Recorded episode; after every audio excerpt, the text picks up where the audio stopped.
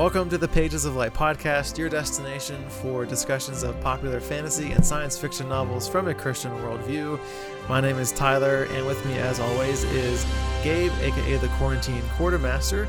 Welcome back to the podcast, Gabe. Hey, good to be here. And this book, oh man, I'm, I'm excited to get into some Dune discussion tonight. This is a big world. Yeah. We're just at the tip of the iceberg. Yes, indeed.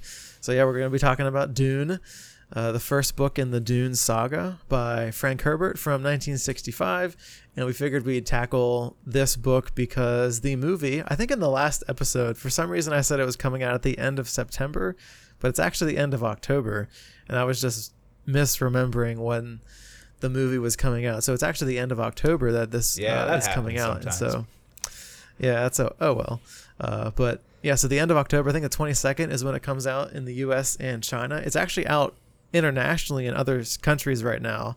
So there's reviews coming in. It's already made.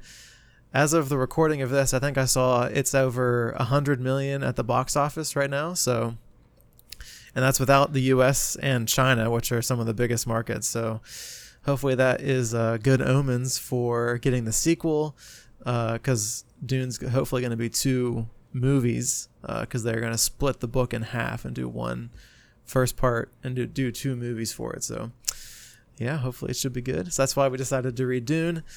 Um, yeah, hopefully it'll be a really good discussion.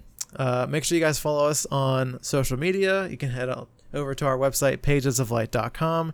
Check out our blog and stuff like that. You can follow us on Facebook, Instagram. Uh, go subscribe on YouTube as well if you want to watch the video version of the podcast. And yeah, I think we can just uh, jump into the discussion.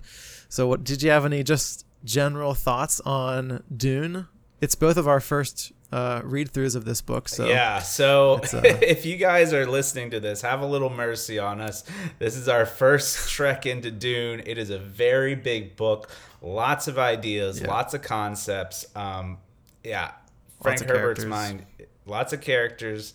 Um, I love how you get like the like what's going on in the galaxy you know? Like uh, yeah. it's a very huge scope um, and all the warring factions and everything. So uh, yeah i definitely enjoyed it. Um, definitely a really good book and i like how uh, we get into the internal thoughts of the characters and why they make their decisions and we don't do that just for one character. We do that like for a yeah. lot of different characters and we kind of get to see yep.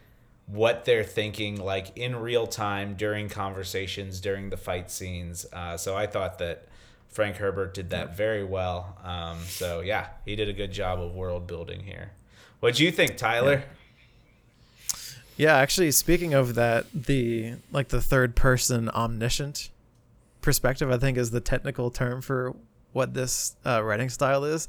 That's a bit new to me because usually, like, I read a lot of Brandon Sanderson, and he does like you're in one character's head and for that chapter and then you switch to a different character and then you're just in that character's head so if you're in a conversation with multiple characters you're only really getting the thoughts of one character from that conversation sure.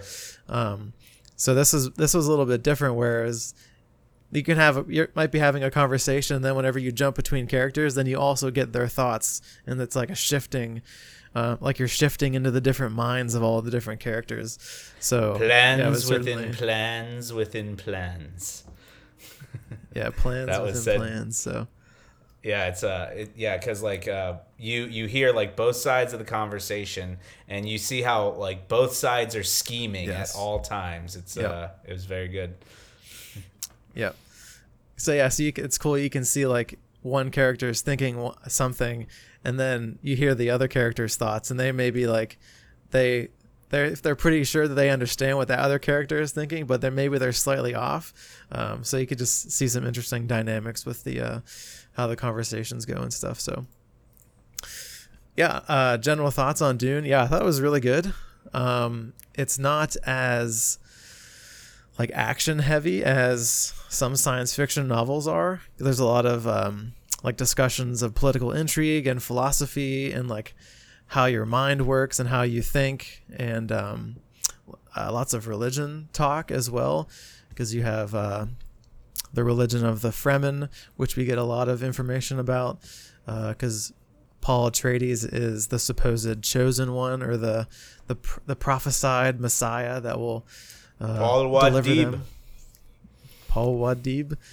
Yeah. Um, Gabe Sorry, has the audiobook knowledge, so he has he's the, we'll defer to him for all character pronunciations. And I will still mess it up, but I will I'll give it my best shot. But I do remember I thought it was spelled with a W like the entire time I was listening to it on uh, my headphones because they kept kept saying Wadib, Wadib, and so I was like, and then I saw it written and it's with an M, uh, so it definitely threw me off.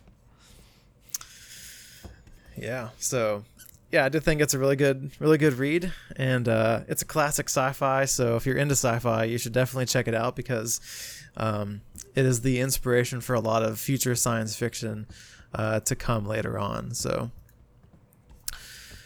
yeah, um, that's just our general thoughts. I think we can jump into a little bit of just like the world building and the atmosphere. Um, so there's at the beginning of the book you're on a planet called Caladan, and then later on for the rest of the book we're mostly on the planet of Arrakis. Um, and I think I just loved, especially on Arrakis, I just loved the like the descriptions of the places and like the the atmosphere and the use of like colors and how he was describing different places and like the sand dunes because when you think of like a planet like Dune, like how how can you bring vivid descriptions to a planet that's just basically a bunch of sand.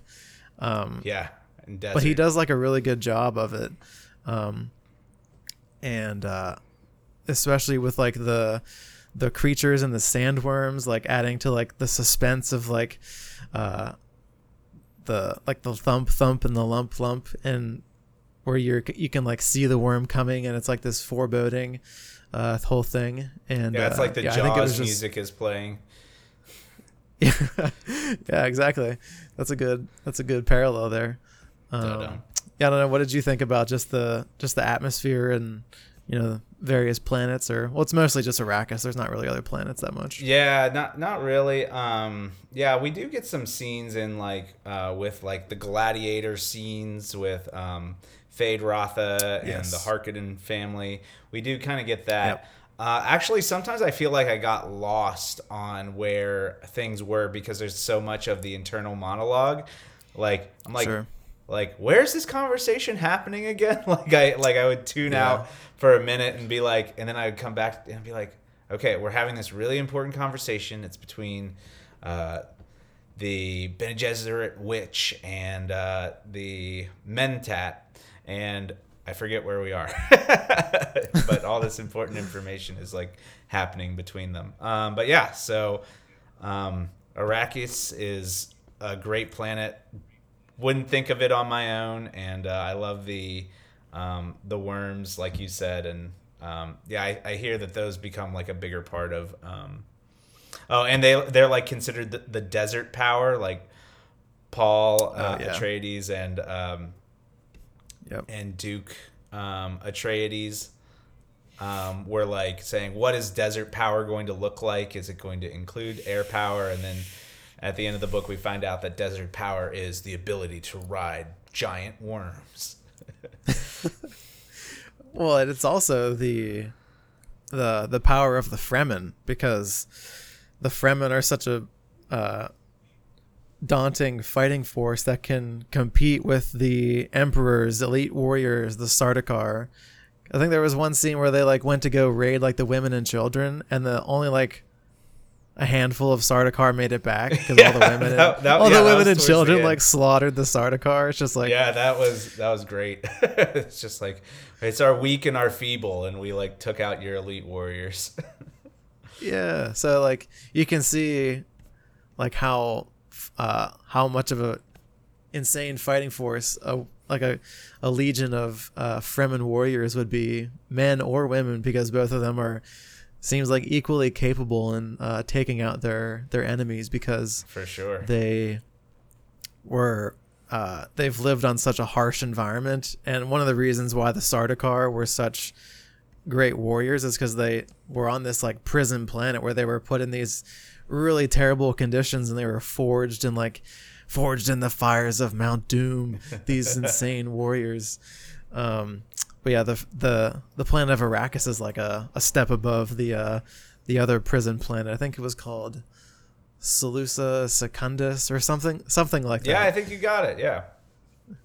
That's probably wrong, but it was something like that. But um, yeah, so that it was uh, just learning about the Fremen culture too was really interesting. And I don't know if it's good or bad, but because I've seen a lot of images and trailers from the upcoming movie, I kind of was like filtering what I was reading through what I had seen in uh, the trailers sure. already. So like if you mm-hmm. like when they're re- they're putting on their still suits, I'm picturing the ones that they're uh, portrayed in the movie, um, which I don't know. That's kind of maybe a good thing because it doesn't. Uh, it helps me like picture it in my mind a little bit easier, so I'm not as focused of trying to imagine it, and, and I'm more focused on what the characters are doing and what the how the story is playing out. Um, but I don't know. It could be a detriment either way. My personal preference on that one. Yeah, it's like bottom up processing versus top down processing. Like, like okay, bottom up is like okay, I kind of know what it is, and now like I, I have seen it, and now I'm kind of building like what does it mean to wear a still suit and how it preserves water and how it processes um, yeah. water from the body versus the top down like hearing it and then constructing it like what would it look like on on a person and stuff um, yeah yeah um, I actually the only trailer that I saw was from like I think the 1984 Dune, which just looked like a bunch of like B actors and um, yeah, that's like all I remember. They had some like sorry, look corny special effects going on. that's that's the only imagery that I really absorbed before reading this book. Uh, yeah, it'd be interesting. I've not seen to it. watch just that. the trailer. Just the trailer. Yeah, I feel like I should watch the the 1984 one, and then that way I can compare it to the the uh, the new version. Heck yeah, Because I think um, I'm sure that the director has seen the old version and has probably sure taken has, a few yeah. inspirations from that. Uh, so mm. it could be. Uh, could you know, someone's gonna uh, make a like watch. a three-hour YouTube on like all the Easter eggs that they found between the two movies. Someone oh, will yeah. do that. There'll, there'll be a, a frame by frame analysis done. I'm sure. Sure. I think there's a I think there's a Facebook page. It's called M. It's called Avengers Frame by Frame or something like that. And every day they just post one frame from like an MCU movie or something like that. I've seen pictures of that. And they before. go into analysis on it. I don't know if they go into analysis, but they just like have like a little comment about the scene or whatever. Sure. But I'm sure all of that kind of stuff will be done uh, for Dune because we'll get at people least two time. movies probably.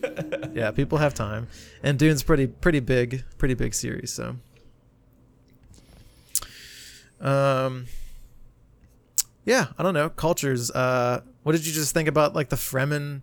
the Fremen people. I thought it was interesting the still suits, just like that technology, how you have oh, like yeah. the thing in your nose where it like reclaims all of the water in your body and like refilters it. I just think it's a really cool technology that they have because they're on such a hot an inhospitable planet where there is basically like uh, no water sources except for certain parts of the planet. Um, yeah, I just thought it was an interesting technology that I haven't really seen in any other science fiction stories that I've I've read. Yeah, I just thought that was uh, part of the world building, uh, just like the attention to water, and there's so many like um, of the cultural things about water that we'll get into when we talk about um, the Fremen a little bit more. Uh, but yeah, I just thought the still suit was great um, world building. The the the pads like in the thighs are supposed to process like your urine and your feces and then you're supposed to drink the yep. the water so that you only lose one thimbleful a day of of water instead of like dying yep. outright in a day and stuff and um, yep. yeah i thought that was that was good um, yeah the i like the the, the different cultures like um, baron uh, Vladimir Harkonnen and how he was um, he was you know this like elite cast of society and he's like surrounded by um, you know high level people in the uh, in the empire and how his life is so much mm-hmm. different from you know life on um, Arrakis with all the Fremen and everything and then um, yeah there, there's a lot of different cultures present and um, I think Frank Herbert does a good job of like building both like a you know I, I think of the gladiator scenes and I think of like Roman society um, and then like yep. I think the Fremen are more of like a like a desert sort of people, um, and those are kind of like a Middle Eastern to me. Yep. Mm-hmm. For sure. So yeah, I, I enjoyed that, and um, yeah, and just how like the Fremen are obsessed with just like surviving versus like the Harkonnens who are planning like um, conquest over like the universe and over the planets and stuff. So there's definitely like yep. a disparity between the groups and, and you can easily see that in the way that they think about things. Yep. Yeah, and you could definitely see um some like precursors to like a Game of Thrones esque kind of story with a lot of the political scheming and conniving and people vying for the throne, which is what Game of Thrones is all about. Uh, trying to get who get, get somebody else on on power on the throne. Um, and so the Harkonnens are like scheming and they're trying to eliminate other people who are uh, uh, like threats and who could possibly take the throne. Because um, he's trying to, uh, Vladimir Harkonnen, I think, is trying to get his nephew to be the one that can sit on the throne because he is he is too old. He's not going to be able to do it. Um, and he's mm-hmm. like he's really he's really big and fat and he has like these uh suspender things that like keep him up. Um yeah it seems like he weighs like 800 pounds um yeah. and the, the suspenders like he only has to carry around like 100 pounds of weight and uh, at one point in the book he's like you always have to be hungry Feyd-Rautha. you always have to be hungry like me yeah, he was probably thinking, "Yeah, I bet you are always hungry." the look. the um the the voice I don't know who they got to do the voice actor, but like in these um, interludes with Baron Vladimir Harkonnen, he like he's he has this like the voice actor just has this commanding voice and it's it's yeah. so deep and like resonant like I was like, that is that is the voice of authority right there when I heard it um, throughout the book. Um, and it was really weird because like in this one section they didn't use that same voice actor, but it was him, so I was confused because I was like, it's always been the other voice. Why is it this new voice now? Oh no. Uh, yeah. yeah that, was, that was probably jarring. It's like, what? That's a different person. yeah, I was, I was just like, who is speaking? Because I was so used to like the other voice, and I was like, "Oh, it is him. He is talking right now."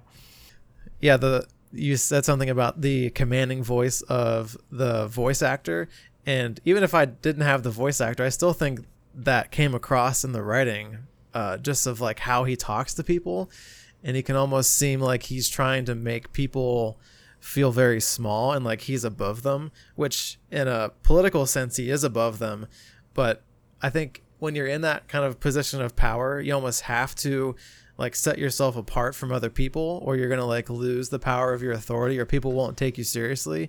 So you almost have to have like this kind of commanding aspect about you in order to demand the respect of the people that are under you. Um, and you can certainly do that in different ways. And Vladimir does it in like a super overbearing and like prideful, uh, brutal, yeah, prideful, yeah. brutal fashion where there's like no room for air, and if you mess up, you're basically just gonna get killed. Um, I think there was that scene with uh, uh, his nephew Faid Routhen. That's probably the incorrect pronunciation as usual. Feyd-Rautha. As in Fade like Rotha. Fade away. Yeah, Feyd-Rautha. Fade away. Okay. So Feyd-Rautha, he, I think he, uh, at one point in the story, he tries to have uh, Vladimir killed because he wants his position, and uh, he figures out his plot, and so he makes uh, uh him go over and like kill a bunch of the. Uh, he makes him go to like the the pleasure house or whatever it is, and he has to kill all of the people in the pleasure house because that's what he got his that's where he got his pleasure. And so in order and for punishment, he just he had to basically eliminate that whole part of his life. Um, that's just like an example of like the brutal fashion, or like even like some of his guards. He had people do a job and go kill somebody else and then he told some other people okay now you need to go kill those guards so there's no more witnesses that the person was killed. Yep. and it was just like this never ending thing of like it doesn't matter who dies. All that matters is like that the the plan is executed correctly and that there's no uh, witnesses to like tie things back to me in a sense. And uh, going back to like the game of thrones kind of esque stuff like that. there is a lot of those kind of things in Game of Thrones where you things happen and then there needs to be no witnesses, so they needed to to axe the people who know and um, uh, do like a cleanup job kind of thing. So yeah, the Harkonnen house that's a pretty pretty brutal and uh, yeah unforgiving. the- they're the plans within plans within plans people um, for sure um, yeah when you were saying like his leadership style like and how you have to kind of be set apart i was brought back to ender's game which we just did and how Sure, um, yeah. ender felt that way with his um, you know with the people that he was commanding and um, and I think I expressed it when we were talking about Ender's game. I felt like em- uh, Ender did it in a very humble way. Like he was always there for his troops. Like um, like Ender acted with grace with his troops. Like he understand limitations. Um, he would always try and take the burden on himself. Where then you have the reverse. You have um, you know basically Satan on um, Vladimir Vladimir Harkonnen's shoulder. Like what what can we do here? Oh, it'd just be easy to just kill everybody. Let's just, yeah, let's just do that. You know, like that's the decision making path that's path of on. least resistance. Yeah, and and very, you know, um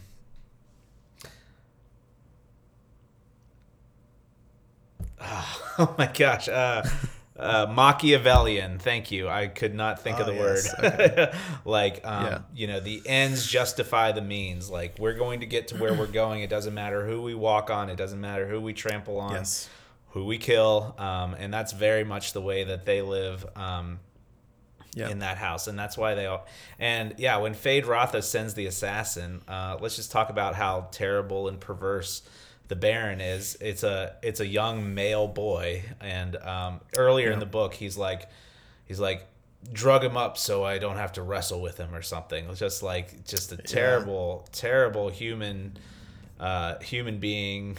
Um, and like just filthy in every part of his soul. You know, uh, he participates in gluttony and overeating, and the suspenders are the um, only way that he gets around. And they like they like make him hover, and they say how like light footed he is, even like he's so so big. Um, Yeah. but yeah, um, definitely paint like a really bad picture. But then at the same time, you know, he is a good leader because he likes to, um, because he does have a degree of empathy, like Ender did. He's able to read people, and he said to Feyd-Rautha, I think at some point, he's like, the mentat feels deeply and he's like that's okay because then you can bend them to your will because he had that deep understanding of people and so like uh, you know there's a quote out there about it's not um, your abilities that defines you it's the choices that you make and i feel like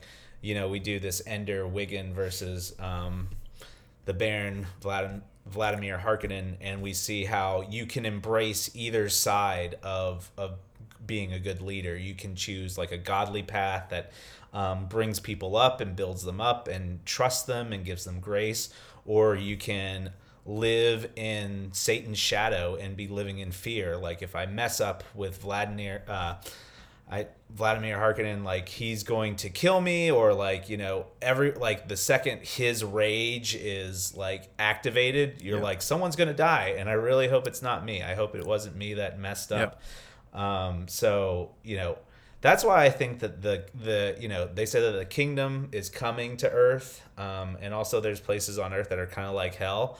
like you know think of these people if they were actually people you know you'd want to gravitate towards Ender because of that grace and that you know that's a place where the kingdom is coming you know versus um, this other place where you know you might have the luxuries of life and it might be great you might have riches and women and all this stuff but the second you mess up like you're gonna get the axe and that's not a place where god lives. Yeah. um, but it's a lot of people you know a lot of people seek those things uh, those worldly things and then they're happy with where they are. Um, but they're also living in a chaotic kind of hellish place at the same time. Yeah um, he it's like he's a leader where the people are following him out of fear not because they necessarily believe in like the cause that they're pursuing. Maybe like his direct relatives do because they're like part and parcel and they can benefit from the uh, power that they get. Um, but like mm-hmm. just the people who like work for them, like they're not necessarily uh, yay, we're just we're the Harkonnens and we're gonna we believe in what we're doing for the the good of all mankind kind of a deal.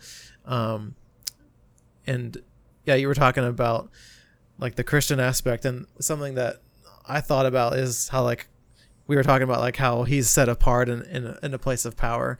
It kind of made me think of how Christians are also supposed to be set apart, but we're not supposed to be like of the world. So we can, um, like, if you're a Christian, you shouldn't like lord it over people and be like make fun of other people because they're not Christians. You should want to like share what you have out of joy and out of a desire for them to also have what you have, not point it out and be like, you're going to go to hell. Like, you know, the street preacher people, it's like, repent or go to hell. It's like, I mean, sure, you can do that, but that's not like a necessarily a good way to like convince people or lead people um, in a way that it's called the gospel. Like, makes them the good news for a reason. It's supposed to be, you're supposed yeah, to be sure. sharing the good news with people. And, and yep. you know, Tyler, I love how you call people in the podcast and on your YouTube channel to just, you know, tell the gospel to someone because it is the most fantastic news that God has died for our sins and we get to go to heaven because we can't do it ourselves. That is the good news. And when people like to lead with fear, and yes, you should fear God, and that's where wisdom begins. However, sure, like there is the good news, like you are saved, yep. and that is the best news yep. that we can hear. Yeah, for sure. Um, in our church life group, we're doing uh, we're watching this video series about um, like evangelism and bringing the gospel to people, and it just kind of put like an imperative on it, like how many people in the world don't haven't heard the gospel, or maybe will never hear the gospel in their whole life, and um, that's just kind of but if you just think just think about that, like the amount of people who won't hear the gospel and potentially will be going to hell because of that, that mm-hmm. kind of shifts your mindset a little bit to be like, wow, like the like the eternal souls of people are on the line and it's not just about like me and my comforts and whatever I'm doing here on the earth. It's not about me, it's about what uh what I can do for the uh, the, the people on the earth and how I can bring the good news to them. Um, so it's just kind of a humbling. It was certainly a humbling uh, video to watch. Um, so looking forward to the rest of those as we go through them every week.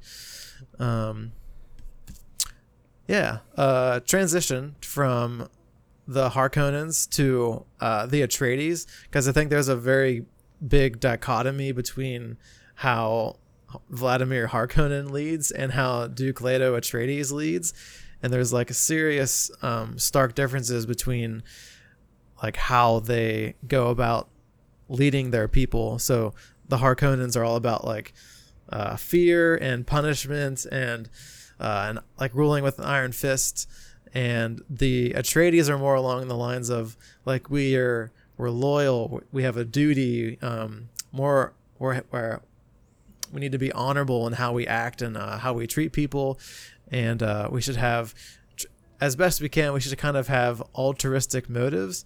Um, yep. I think at like a first glance, you can kind of see those differences between the two houses, um, but I still think, even though the Atreides maybe aren't as uh, gruesome and brutal as the Harkonnens are, there's still a lot of uh, like selfishness in how they um, go about things.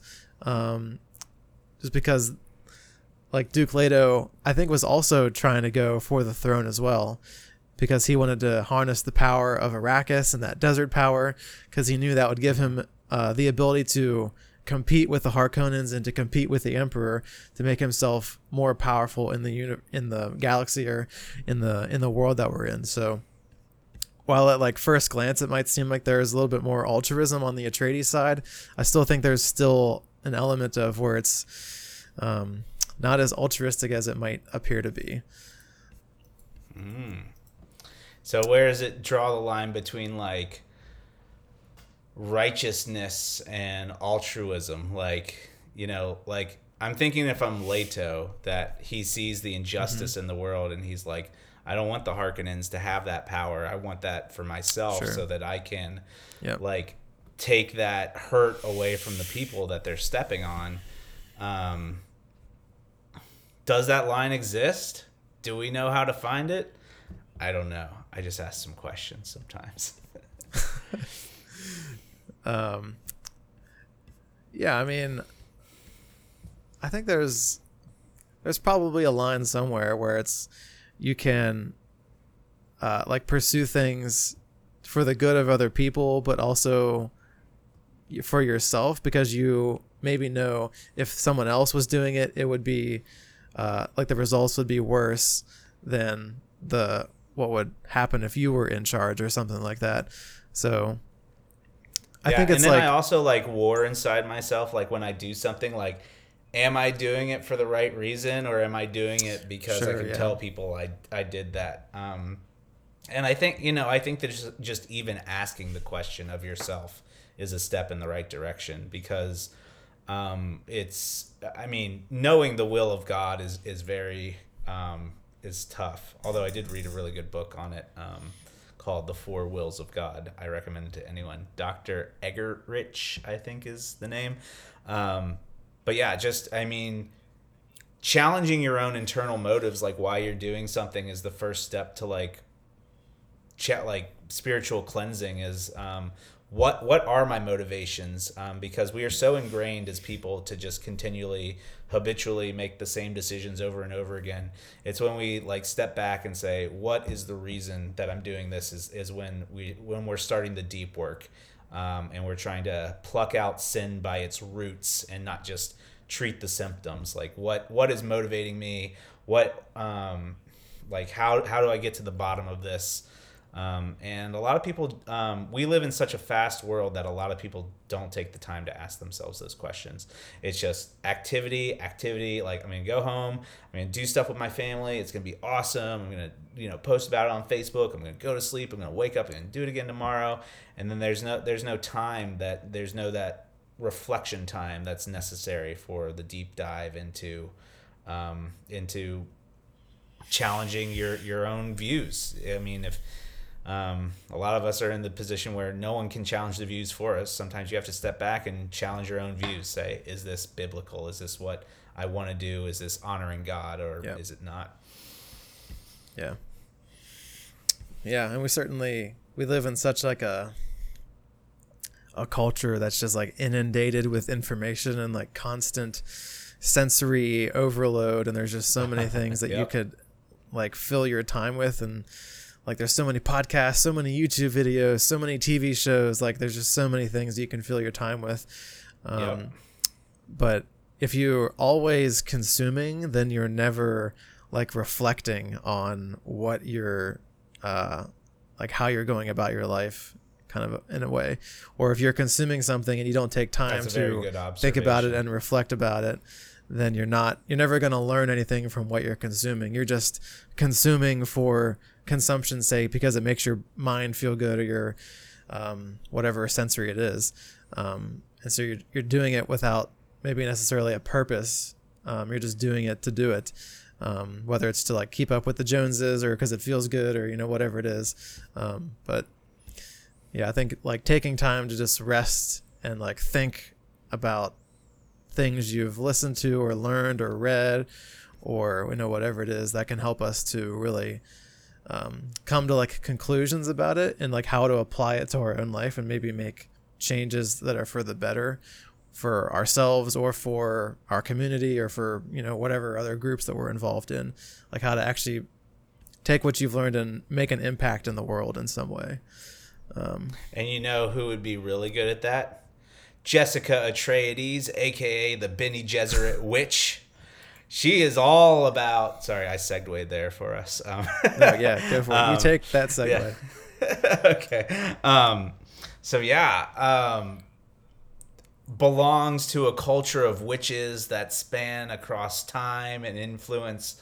You know, um, the going on, and they are like the puppet masters behind the curtains in this um, in the Dune series. And um, Jessica selective is, breeding Yep, selected breeding program. Um, so, what is the official? Uh, I forget the name um, of Paul's. Uh, like, he's going to be the male Bene Gesserit witch, and he kind of has um, what seems like access to like. Yeah. So, um, Carl Jung talks about the uh, collective unconscious saying that like uh, we have access to the memories of our ancestors. Um, and it's really greatly visualized in the movie Avatar, where they have this like world tree, and they like take the neurons out of their ponytails and they stick them into ground, and they can access like the collective unconscious. Um, and in this book, they have um, the like the female Bene Gesserit witches, and it's it seems like they have access to this collective unconscious uh, on the female side, and then they're they're predicting that at some point there will be a male who comes and has all these skills, um, and he yep. is the uh, and spoiler alert, it turns out to be Paul Atreides. Um, so and she is always a concubine to Duke Leto. Um, never actually yep. uh, his wife, um, but at the end they're like, we will be remembered of the wise, even though we held the title of concubine, because, um, I mean, I think yep. they both had deep love for each other. Um, I don't think he ever took another wife or lover or anything no. while um, Jessica was there. Um, yep but yeah, so they have like this crazy skill set um, that they teach to Paul, where it's all about like like controlling your mind, harnessing your primitive nature, soothing yourself, and then knowing what to do in any situation. Um, they have the power of yep. like the voice and being able to like um, kind of like trick people's minds into listening to them. And, yeah, it's uh, like the Jedi mind trick. yep. Um, yeah, and so she passes these teachings down to Paul, and Paul is also like sounds like he was partial mentat. So the yeah, origin he got, of the he got Bene, Gesserit training from Jessica, and then he got mentat training from Thufir Hawat or whatever, whoever their mm-hmm. I think Atreides mentat is. I think yeah. he got training from both of Hawat, them. Hawat, I think. Yeah, Hawat. And then he gets uh he gets like super fighting uh from the other guy, the Duncan. the guy who works for and Gurney uh, Duke Leto. Yep. Um, so he's like he basically is in like super secret assassin school for like his entire life. Um, yeah. That's like all he does all the times is learning these different disciplines, and he is becoming something that isn't a boy. it's like he pulls from all yeah. these different um, skill sets, and that's why Paul yeah. is Paul, and he becomes the chosen one. Paul Muad'Dib for the Fremen. Yeah. Um, any thoughts on um, Paul or Jessica, Tyler? Um. Yeah, I mean, I think the I always enjoyed listening to like the or not listening. I I read. I didn't listen, but um, like looking at the different Bene Gesserit like axioms or like sayings that they had or things like that. Mm-hmm. Um, because I think there was a lot of truth in what like their principles and what they were trying to aspire to be. Um, they were almost trying to be like the. They were almost trying to be like a, um, a version of the Stoics from like ancient Greece, um, where they're like not trying to let your emotions dictate anything about your decision making and um, just like letting those things pass from you and um, only focusing on what you can see and the facts and um, the things you can uh, interpret from like how other people are talking kind of like an empirically things, based approach like it's based on like observable seeable things and that's what we're going to base our next actions off of. That sounds sure but i think it's also has a lot of stuff with like like intuition like reading how people are talking to you and trying to read what mm. their uh what their emotional state is. So you can kind of gauge how they're going to act in certain situations um mm-hmm. so almost like you're you're highly observant maybe it's not intuition. Maybe it's just like a. Have you ever seen um, the Sherlock Holmes BBC show Sherlock oh, with yeah. Benedict Cumberbatch? Oh, I love Benedict Cumberbatch. yep. Yeah, so a great show if you haven't seen it. But they visualize the way Sherlock thinks really well, where he'll like look at a scene and then you'll they'll like zoom in onto a specific thing and show a bunch of words around what he's looking at uh, to indicate like what he's thinking about. So he'll like look at a watch and he'll see like there's scratches over here, or uh, he'll he'll look at a ring and he'll see like oh well this one is clean on the inside which means he takes it she takes it off a lot which means she's probably unhappily married so like all these different like observational techniques I remember that, that he's using episode, yep. um I think that's the first episode but um but he's using all of those different observational techniques to uh make it a highly educated guess about what this person's life was like and like maybe the actions that they would take in the future. Um, so I think it's something along those lines where Paul has the ability to like uh, be very like uh, empathetic in a way. He can read people in their emotional state, but he also has like the mentat training, which is the very calculated, um, more like computerized way to think as well. So he has like a blending right. of these two, um, like thought processes and uh, that just kind of makes him like a, a step above like somebody that would just be a Bene Gesserit or someone who would just be a Mentat, and he's like a hybrid of both of them. Um, which, yeah, I mean, I guess that makes you a good candidate to be a, a, a prophesied savior of a people. Yeah, you're like becoming less and less human because I mean those those things sure, are yeah. so human to be like unobservant and to not be disciplined and to uh, not think about like the long term consequences. Um, those are things that we learn um, as we grow and mature. Yep. Um, but that's like you know, like he has such a a lock on them like at the age of twelve that he he is yeah. evolving into something different because of um, he's not he's being ruled by his yeah yeah I, I meant just like in his like progression like you know he's oh in his trainings yeah, so yeah. young yeah like he goes through that and he's um like becoming Paul deep. uh, like said he say. was 12 years old, and I was just thinking of uh, Ender being six years old. Who do you think is the superior being, Paul Muad'Dib or Ender? Uh, strategist Ender, Paul Muad'Dib for like Jedi mind trick leaders, Jedi leadership, like, uh, like having supernatural powers.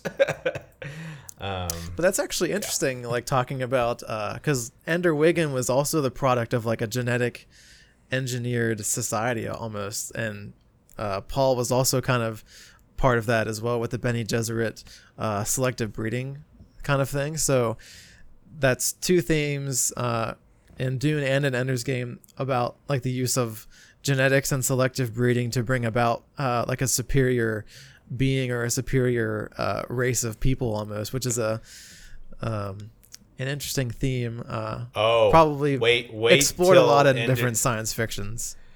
Wait till Ender's Shadow. We will go deep into this. Oh yeah. wait till Ender's Shadow. You're talking about genetic stuff. Wait till Ender's Shadow. That's all I'm gonna say. That's all I'm gonna say, Tyler. All, all right, we'll save that discussion for Ender's Shadow when we get there in uh, two, three, four years or whatever. Where, wherever that falls, you know. Wherever it falls, yeah. Maybe we'll get there at some point. Um, yeah, I think I just wanted to talk a little bit as well about uh, Paul Atreides and just the idea of like a chosen one or a prophesied one. Um, there's been some criticism in like popular culture that Dune is like a white savior story where like the white guy comes and he just saves the the people from this uh, thing, uh, from the the Harkonnens or whatever.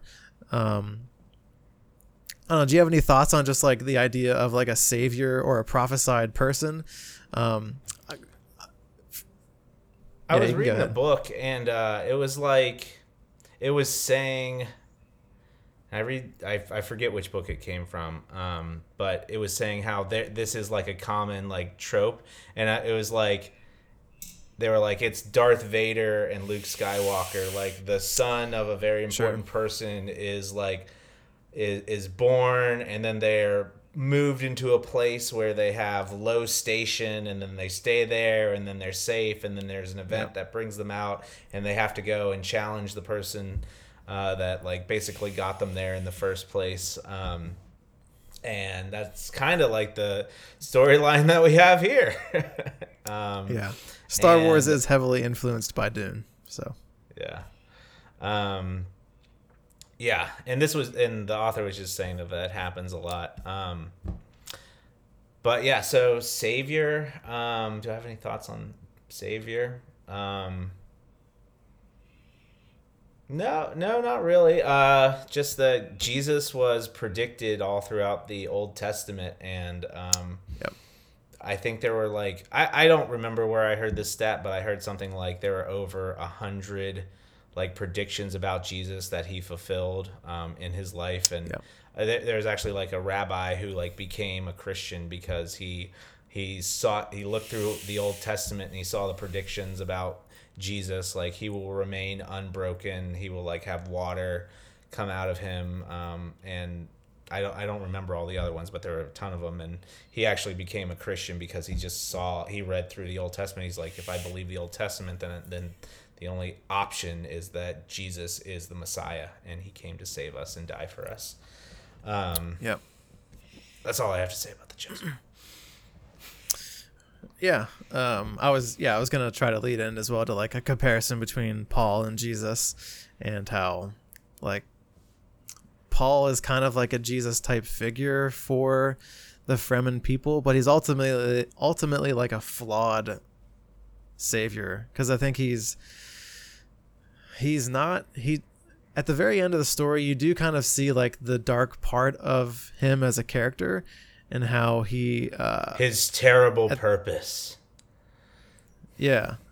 Um like he has these visions of uh like things that might come to pass and he's trying to get all this power so that he can prevent those things from happening. Um but i think maybe it's going to be a case where like he's trying to do all these things to prevent this thing from happening but he can't prevent it at all and it's out of his control.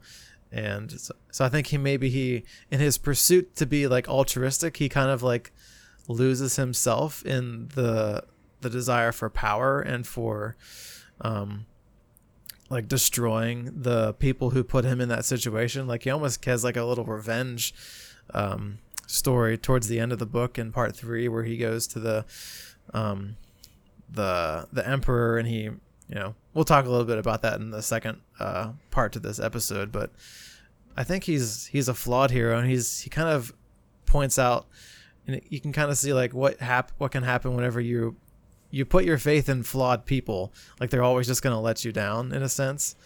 Um, like nobody's going to be able to live up to the expectations that you have set for them if you're in a scenario where like you're a prophesied one or a, a type of messiah and you know only jesus is going to be um, the type of figure who can really live up to that expectation um, i don't know you have any other yeah thoughts? no i um yeah i um yeah I, I definitely see the internal struggle that paul is going through and he he is flawed, but I also think that at the same time he is like fighting against his flaws. Like he's actively sure. like saying like this is something that I see and like they keep referring to his terrible purpose, which like confused me. I was like, what is this terrible purpose? And I think they said like the jihad like once or twice, and I was like, what is that?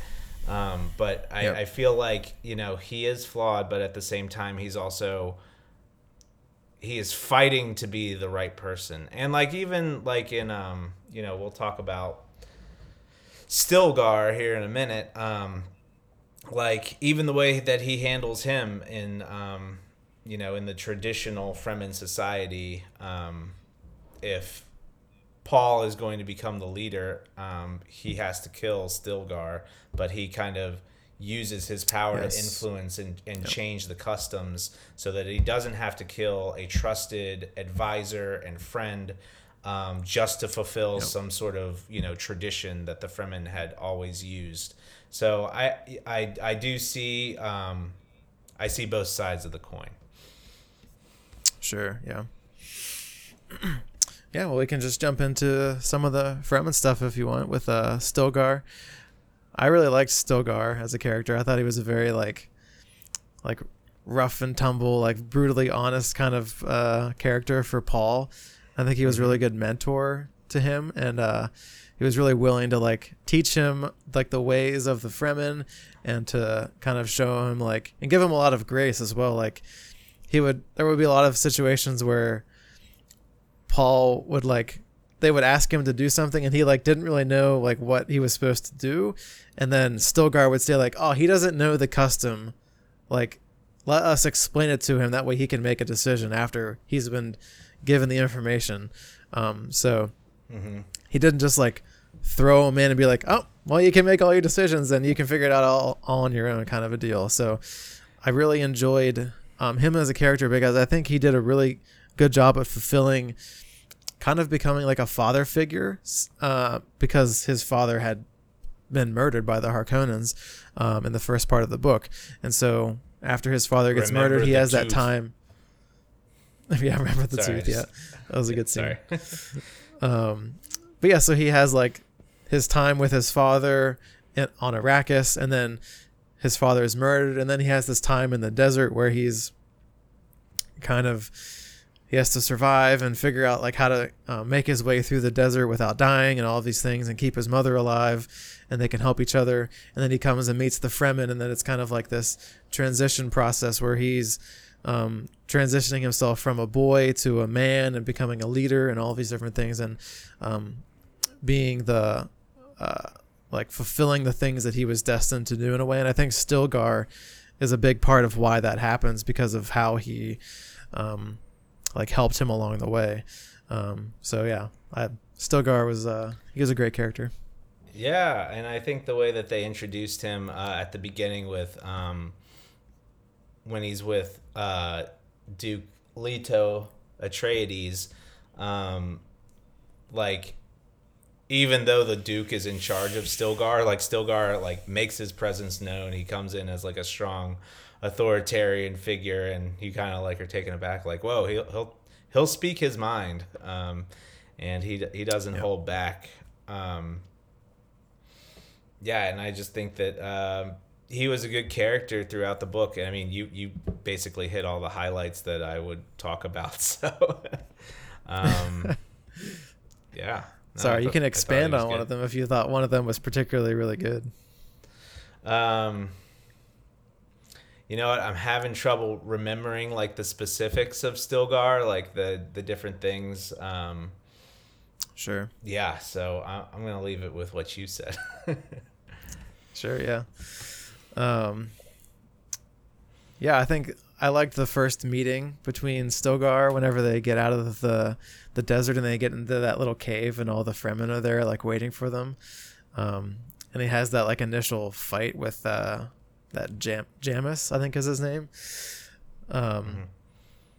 and I think it's interesting Maybe, yeah. that uh, like that custom where like Jamis picks the fight and he uh, Paul kills Jamis, and so Paul kills one of their own people and I think in like a lot of situations in a lot of cultures, like if somebody that's of your own kin was murdered, you'd want to get like revenge on them. But their custom is like, no, and by an outsider. Yeah, like not part um, of the um, culture. You would get kicked out or ostracized. yeah or for sure but like because he it was part of their customs that if he were to pick this fight with an outsider and he would lose then there's no revenge to be had because that was like completely on uh on Jamis and he he lost and he instigated the fight to begin with um so i don't know I just thought it was interesting and then he has to like because of that situation like he has to like take Jamis's place in a sense so like that's his like Yep. initiation into the Fremen culture, and then Stilgar like walks him through the whole process. Um, yeah, I just I, I love that whole kind of Yeah, that was a very into the into the like, culture.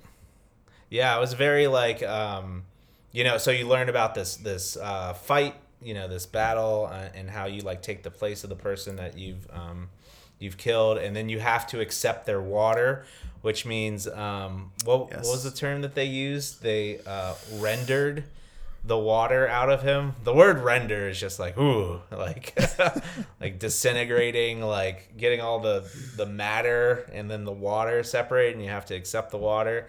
That was like crazy. Yeah. And then that again, just that world building of like water is precious. It is the most important thing. You have to have it. We it doesn't matter how gross it is. It doesn't matter that it came out of someone else's body that you've killed 10 minutes ago. You have to accept the Yep. water because it's all about the survival of the tribe and um Yep. and then uh, you know then he cries because you know Paul is an empathetic character and um, you know they he gave moisture to the dead and then um, Yeah. he's introduced to um, I think we're saying Shani Johnny Johnny um, and that is Good I enough. think is Jamis's wife um, and No, that's they had um, a kid to, That's not his wife. Uh, his wife was uh, Harah. Harah. okay And So she had the two wife. kids or whatever. Yep, one with him and one um one with Jamis From and then one with a yeah Previous previous. person. Yeah. Um yeah, and then so Stilgar explains like this is your woman and you can either accept her as your wife or as your slave.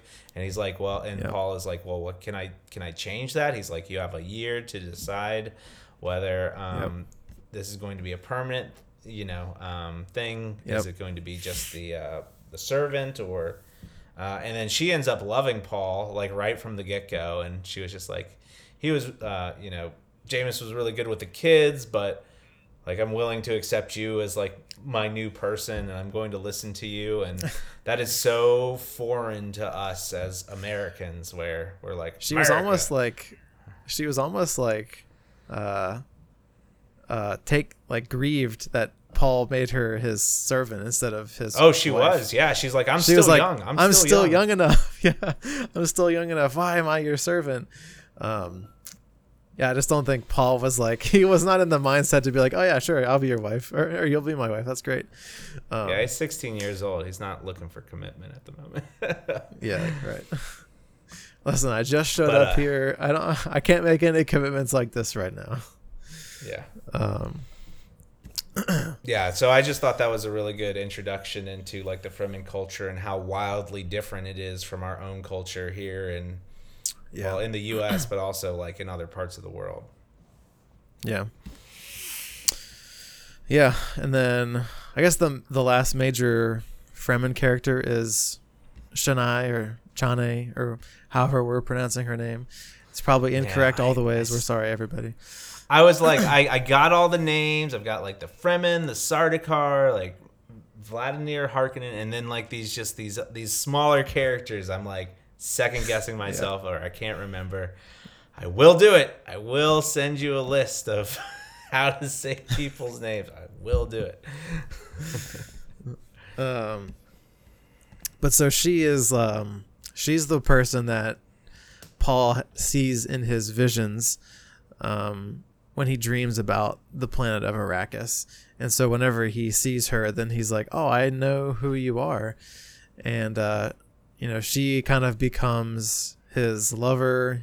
He doesn't make her his wife or anything, but they live together. They have a kid together, who they name Leto after his father and um yeah no i don't think i think she's just kind of like his like support system and somebody who like believes in what he's doing and his purpose and um i think like he doesn't necessarily because he's lost a lot of people in his life he doesn't necessarily have a lot of um intimate friendships or relationships with people um that aren't uh like an authority over him. Like his like he has his mother but like there's there's a difference between like a parent son relationship and somebody who you kind of view as like almost your equal. That's mm-hmm. maybe an age in some way. Um and so i think she was kind of a good um person where he could like talk about his home and like process things that um he's like struggling with in some ways. Um so yeah i think she's she was a she was a cool character. Yeah um i like how he was um he like learns about her early on and then like she becomes like his reality like halfway through the book. Um yep yeah other than that I, I don't have too many observations on her. She wasn't like a big character. I think in the movie they're making her seem like a bigger character than she was because we really don't get a lot of her um, until like at least halfway into the book we don't actually physically meet her. And then even when we do meet her she's only she's not in like every scene. And so there's not um there's just not a lot of uh like there's not a lot of big events that are like centered around her as a character um she's obviously the father of his, one of his sons but spoiler uh he gets killed um but yeah so I don't know. It's not. I don't think it's a big deal that we don't have a ton to say about her. I think I just think she was a she's a good character for Paul um, as a, in his transition to being a, like a uh, an Atreides to a Fremen, um, and uh, helping him along the way there. Um, yeah, I think probably getting to a good stopping place here. Um, one thing I wanted to end on, I kind of wanted to add a new segment to the podcast, but I didn't tell Gabe about this beforehand, so I just I just kind of thought this up on the spot. But um, I I think it would be cool if we could give like uh, like a favorite quote from the books that we've been reading, or something that really like impacted us, or something that we really thought was uh, meaningful. And uh, I one of the quotes at the towards the very beginning of the book you know, on page ten. Um, and I think this is quoted a lot in the trailers for the movie as well, um, where Paul is saying something about fear. And I'll just read this quote, and it says, uh, I must not fear. Fear is the mind killer. Fear is the little death that brings total obliteration. I will face my fear. I will permit it to pass over me and through me, and when it has gone past, I will turn the inner eye to see its path. Where the fear has gone, there will be nothing. Only I will remain and I think I just really loved that uh, passage just because, um, specifically from a Christian worldview perspective, there's a lot of times in the Bible where Jesus tells us to not fear, do not be afraid, and all these types of things. And uh, this kind of parallels the parallels that same sentiment uh, for Christians, where like we we can have fear, but we need to face the fear and realize that, um, like we have power over the fear. We can control our emotions, and um, by being able to do that, we can um, not let our emotions control how we make decisions, and to be, um, uh, I guess, like not. Uh, not make rash decisions and really focus on what we can control and realize that God is in control and not us and um, that we don't have a reason to fear because he has us in the palm of his hand and he controls our, our destinies here on earth and our eternal destinies, uh, whether that's um, having eternal life or eternal damnation.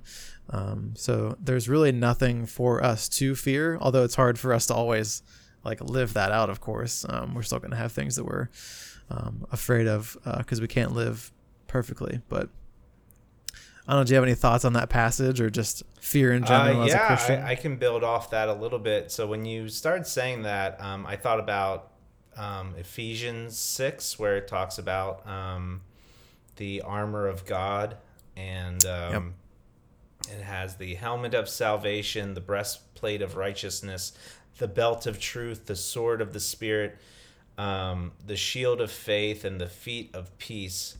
And I kind of think that that would kind of fall under the uh, shield of faith. Um, and if we have deep faith, we can learn to cast our cares on the Lord. We don't depend on our own understanding, but we look to the Lord in all things. And um, there, there can be a certain peace in that. Um, and then in a personal example, this is going to be such a random example. Uh, like some of my kids, uh, so I work with a very unique population at my school, and um, this one student brought in a water bottle and like, like threatened to like squirt it all over like my work clothes, and like my my thing with the kids is like I'm the adult. I'm like, I've been a teacher too long to be like gotten by the kids and like to get upset. So like she goes and like like gets it real close to me and like fake like squirts it on me and I have zero reaction. And then like she immediately turns to the person next to me and just squirts them like all over them. and uh I was just like I think I had my like my like god armor on in that moment. I don't know how, but it protected me from getting sprayed with the water. So I don't know if that's a real thing, but I believed it in that moment. Um, so, uh, no, but I, I do like the quote. I'm just looking at it one more time. Um, Fear is the mind killer. It's the little death that brings total obliteration. Um, I also think that you have an obsession with getting rid of your fear. You talked about Locke and Key, that girl going into her mind and locking her fear up in a coffin and burying it in the backyard. Yeah, that's good. um, but yeah, I think, uh, yeah, it is a good scene. Um, but yeah, I think you know we can just turn to God in those situations where we have fear and we lean not on our own understanding, but we turn to God in all things and we cast our anxieties upon Him. Um, yeah, yep. that's a good quote. I'll have to do a favorite quote when I know that there's a favorite quote section of the podcast coming up. Sorry. As you as you know, we're novice podcasters, so Listen, just decide like on the fly. This is a new thing I want to do. cool. Um, we're gonna try lots of different things. We'll get there, Tyler. We'll get there. yeah, we'll get there. Um, yeah, I just think I like that quote because also like fear is the mind killer. Just because you like if you have so much fear in your life and you're being consumed by your fear, like you're not able to make decisions. You're you're paralyzed by your fear and it is like being a mind killer because it it stops you from thinking objectively about uh, whatever decision you need to make or whatever action you need to take. Um, like you've heard the the term of people like freezing in like high stress situations where they lock up and they can't like do anything, and that's just like a situation where the fear has just cons- completely consumed them, and they have no idea how to act or they can't make a decision at all. Um, and it will bring total obliteration to either yourself or the people around you um, who are uh, going to be impacted by whatever decisions you're making. Um, so yeah, I just think that's a that's a great quote. And there's a ton of other quotes, but can't go through all of them. So you just have to read Dune and experience all of the cool quotes for yourself. um, so yeah, that's gonna do it for this episode. Uh, next episode, we're gonna be doing part two of this uh, Dune discussion. So we'll talk more about some of the story aspects. Um, kind of just follow Paul's story uh, to the very end, and um, yeah, then we'll we'll go from there. Uh, if you want to see more content from Pages of Light, make sure you head over to our our website, uh, see our blog, and also make sure you go over to our YouTube channel and subscribe. Uh, you can watch the video version of the podcast over there, and you can also see some of the other videos uh, that I've created if you want to check those out. You can follow us on social media, of course um, Facebook, Instagram, all those things. Um, and you can follow Gabe at neighborhoodnerdservices.com. Um, and yeah, Every, all those things will be in the description.